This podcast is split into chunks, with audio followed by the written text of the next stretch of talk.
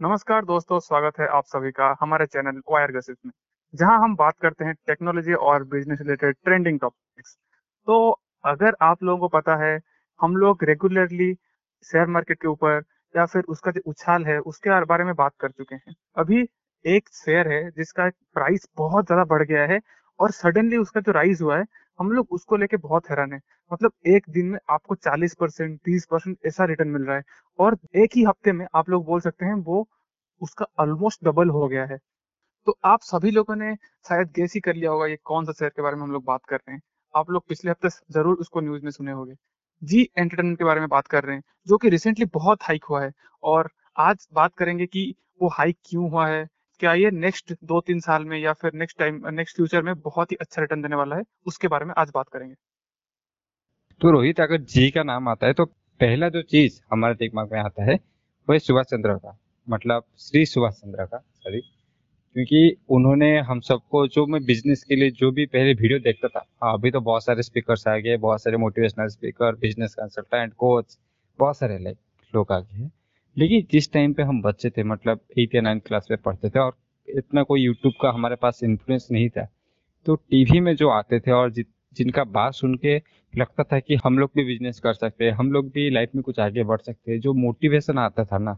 वो short term हो long term हो या फिर नॉलेज हो वो सुभाष चंद्र सर से आता था। मतलब मैं उनको सार बुला रहा हूँ क्योंकि वो डिजर्व करते हैं क्योंकि उन्होंने हमारे जैसे जो बहुत छोटे छोटे यंगस्टर्स थे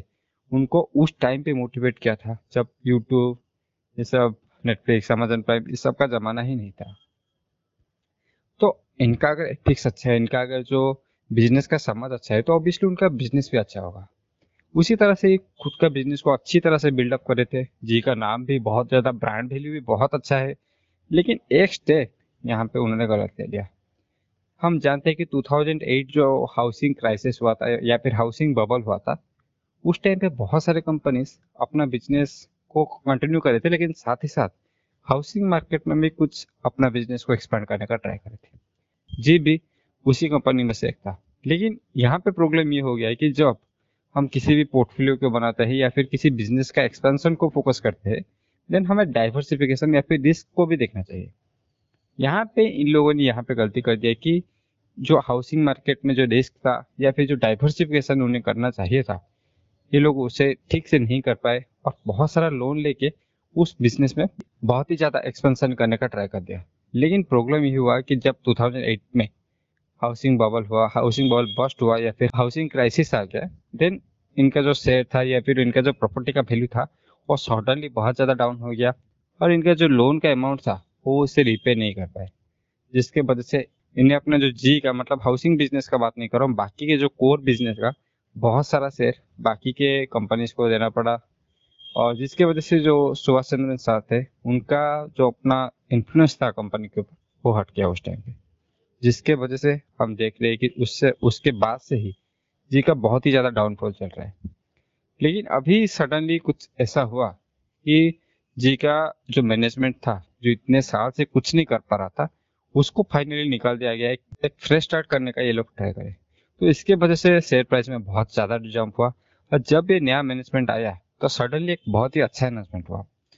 मैंने शायद किसी अपने लिंकडिन आर्टिकल में भी लिखा था या फिर एपिसोड भी बना चुका हूँ कि जो म्यूज़िक इंडस्ट्री का बिज़नेस कैसे काम करता है, ये बहुत ही प्रॉफिटेबल इंडस्ट्री है और बहुत ही कम प्लेयर इसमें है। तो अभी जो एक पार्टनरशिप हुआ है जी और सोनी के बीच, वो शायद आने वाले दिनों में बहुत ही गेम चेंजिंग साबित हो सकता है। क्योंकि जी म्यूज़िक इंडस्ट्री में था, ये हम सभी लोग जानते हैं। लेकिन इनका जो कोर बिज़नेस में जो प्रॉब्लम चल रहा था, इसके वजह से ये म्यूज़िक इंडस्ट्री या फिर म्यूज़िक सेक्टर के ऊपर इतना अच्छे से फोकस नहीं कर पा रहे थे और अपना बिज़नेस को अच्छी तरह से ग्रो नहीं कर पा रहे थे, जबकि पोटेंशियल बहुत ज़्यादा था। लेकिन अब जिनका ये जो कोर बिज़नेस का प्रॉब्लम है, ये थोड़ा थोड़ा सॉल्व होने लगा है और इनका जो सोनी के साथ पार्टनरशिप है, ये इनके बिज़नेस को बहुत ही आगे लेके जाएगा। तो इसके वजह से बहुत सारे लोग बुलिस होके यहाँ पे इन्वेस्ट करें और सिर्फ़ लोगों को ही छोड़ दो फ़ेमस इन्वेस्टर राकेश चुनचुनवाला जी उन्होंने भी इस शेयर में अभी रिसेंटली इन्वेस्ट किया है, जिसके वजह से जो रिटेल इन्वेस्टर का जो ट्रस्ट होता है या फिर बिलीव होता है, जो कन्विक्शन होता है, वो बहुत ही ज़्यादा बढ़ गया जिसके वजह से हम इस शेयर प्राइस में इतना ज़्यादा उछाल देख रहे ये शायद आगे रहेगा या नहीं, ये तो कंपनी के बिज़नेस के ऊपर ही डिपेंड करता है, लेकिन अभी जो टेम्पररी हाइक हुआ है, उसकी वजह से बहुत सारे लोगों को बहुत ज़्यादा फ़ायदा हुआ है। आई गेस आप लोगों को पता चल गया होगा कि ये जो हाइक हुआ है, जो प्राइस हाइक हुआ है, वो क्यों हुआ है और राकेश झुंझुनवाला भी क्यों इसमें इन्वेस्ट कर रहे हैं? तो इसी के साथ आज का एपिसोड खत्म करते हैं। धन्यवाद।